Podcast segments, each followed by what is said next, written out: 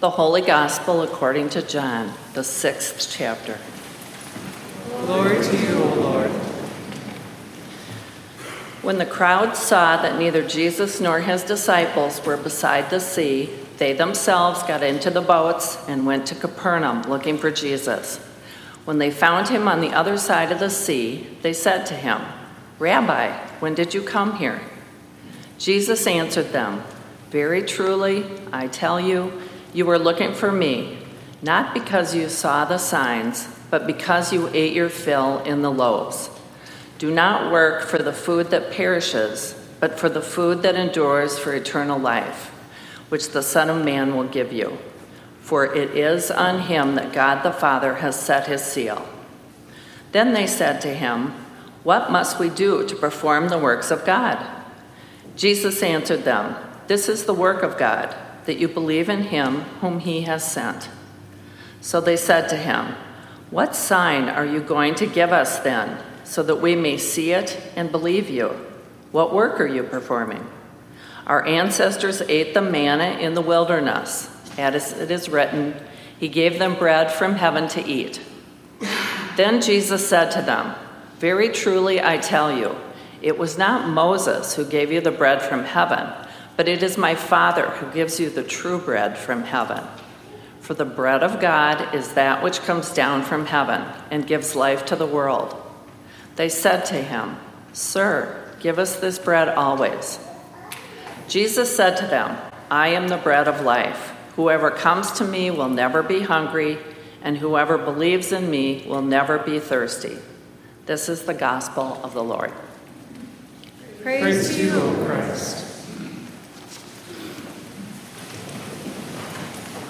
My dear brothers and sisters, I bring you grace and peace from God our Father and from our Lord and Savior, Jesus Christ. Amen.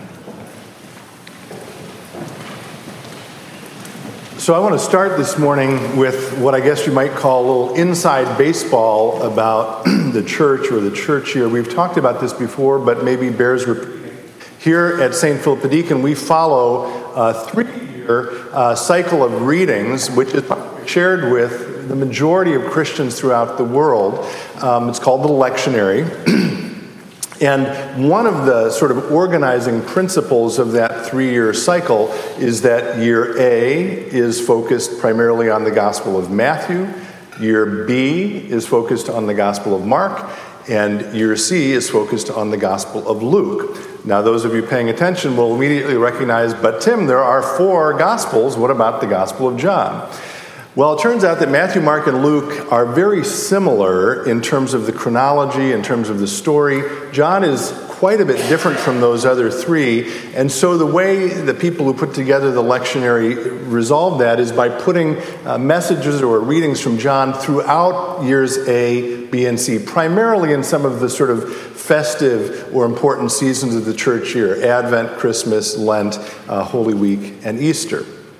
In year B, however, which is the year we find ourselves in, uh, which again is focused on the Gospel of Mark, John shows up a little bit more for a very practical reason, which is uh, that Mark is by far the shortest of the four Gospels. And so John comes in to sort of fill in some gaps. And we are right now in one particularly famous period in that three year cycle when John shows up, uh, again, in a year focused primarily on Mark, not one week or two weeks or three weeks or even four weeks, but for five weeks in a row. And it's all from the sixth chapter of the Gospel of John, which is focused on. Can anyone guess what the sixth chapter of John is focused on based on the children's message today or other words in the bulletin? Bread. That is correct. And so today, and, and this cycle started last week, by the way. Uh, last week was the feeding of the 5,000, uh, taking five loaves and two fishes, which, by the way, is represented graphically in our sanctuary with that panel there, the first panel on that flat wall. So that represents all of the miracles uh, of Jesus right there. And um, what am I supposed to say next? I can't remember. Oh, yeah. Anyone ever have that problem? So, Today's gospel reading comes after that miracle. And there are, as with any reading, there are a couple of things we could talk about, and actually a number of things. But two obvious ones with this passage would be one, we compare and contrast it to a couple of chapters earlier in John where Jesus meets the woman, the Samaritan woman at the well. There, the discussion is about water. Here, it's about, again, bread. So we could talk about baptism and communion.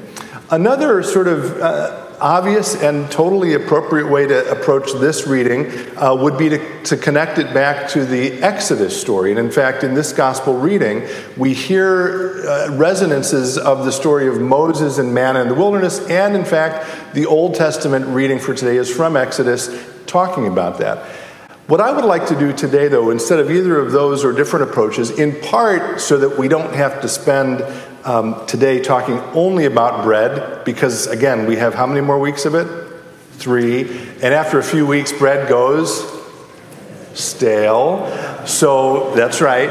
Um, so I want to talk instead today about the structure of today's gospel reading, um, which is structured with four back and forth questions and then responses from the people to Jesus. And I think it's helpful for us to go through it not only to understand the gospel, but also then to reflect on well, what does this have to say to us in our own lives of faith uh, right now in 2021? If you want to follow along, uh, either here or at home, you're welcome to. In the Bibles in your pews, this is on page uh, 972. Um, at home, if you're you're grabbing your own Bible again, this is uh, John chapter six. And again, last week uh, the story ended with the miracle of the feeding of the 5,000. Then there's a little interlude, which isn't read either last week or this week, but where we are told that the people who have been fed uh, by Jesus recognize that the disciples have gone off. Um, they see them go off on the Sea of Galilee to a different place in a boat. They do not see Jesus leave. However, they know when they wake up, Jesus is gone. And, you know, they've just been fed a lot of food by him. They're kind of anxious to follow him and figure out what's going on. Uh, and so they get in boats and they follow him across the Sea of Galilee to Capernaum, where we pick it up. This is verse 25. And again, this, is, this passage is made up of four uh, responses, uh, questions and responses from Jesus. And the first of those from the people is a very appropriate and understandable question. When they found him on the other side of the sea, they said to him, Rabbi, when did you come here? And in a sort of both typical and also slightly maddening way, Jesus does not actually respond to that very simple question When did you come here, Jesus? Instead, what he says is this this is the first response.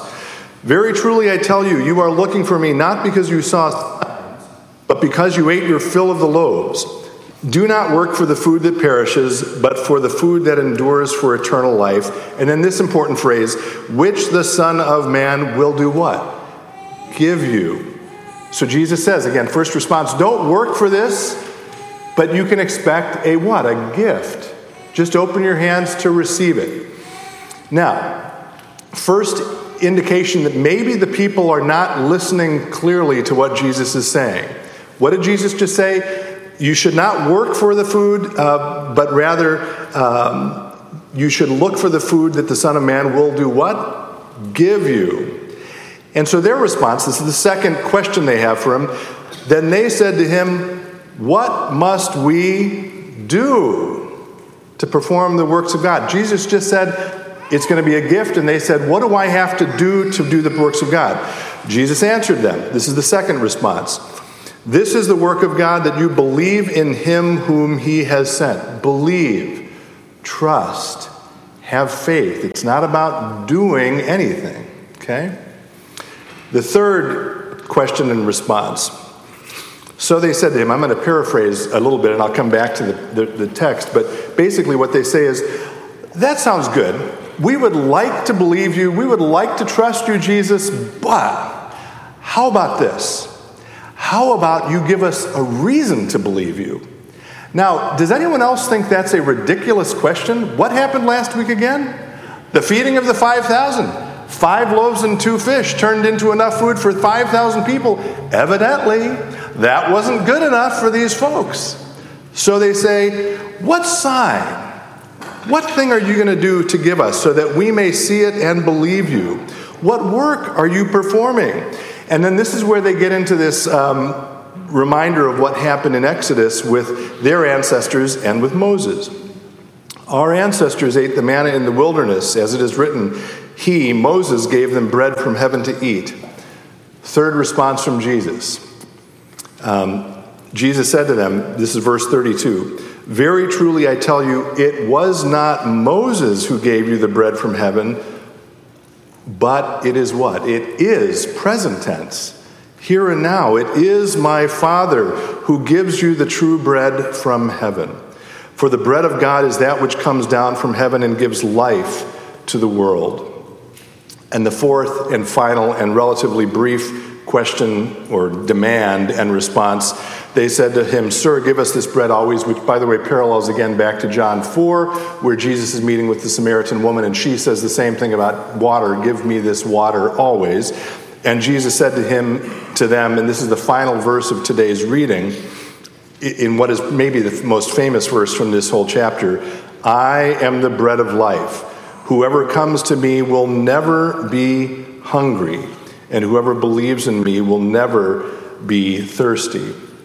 And by the way, that sounds like it's all nice and buttoned up into a tight little bow. I will tell you that in the next few verses in chapter 6, things get a little more complicated. There's a little more drama. So stay tuned for that in the next two, three, or four weeks.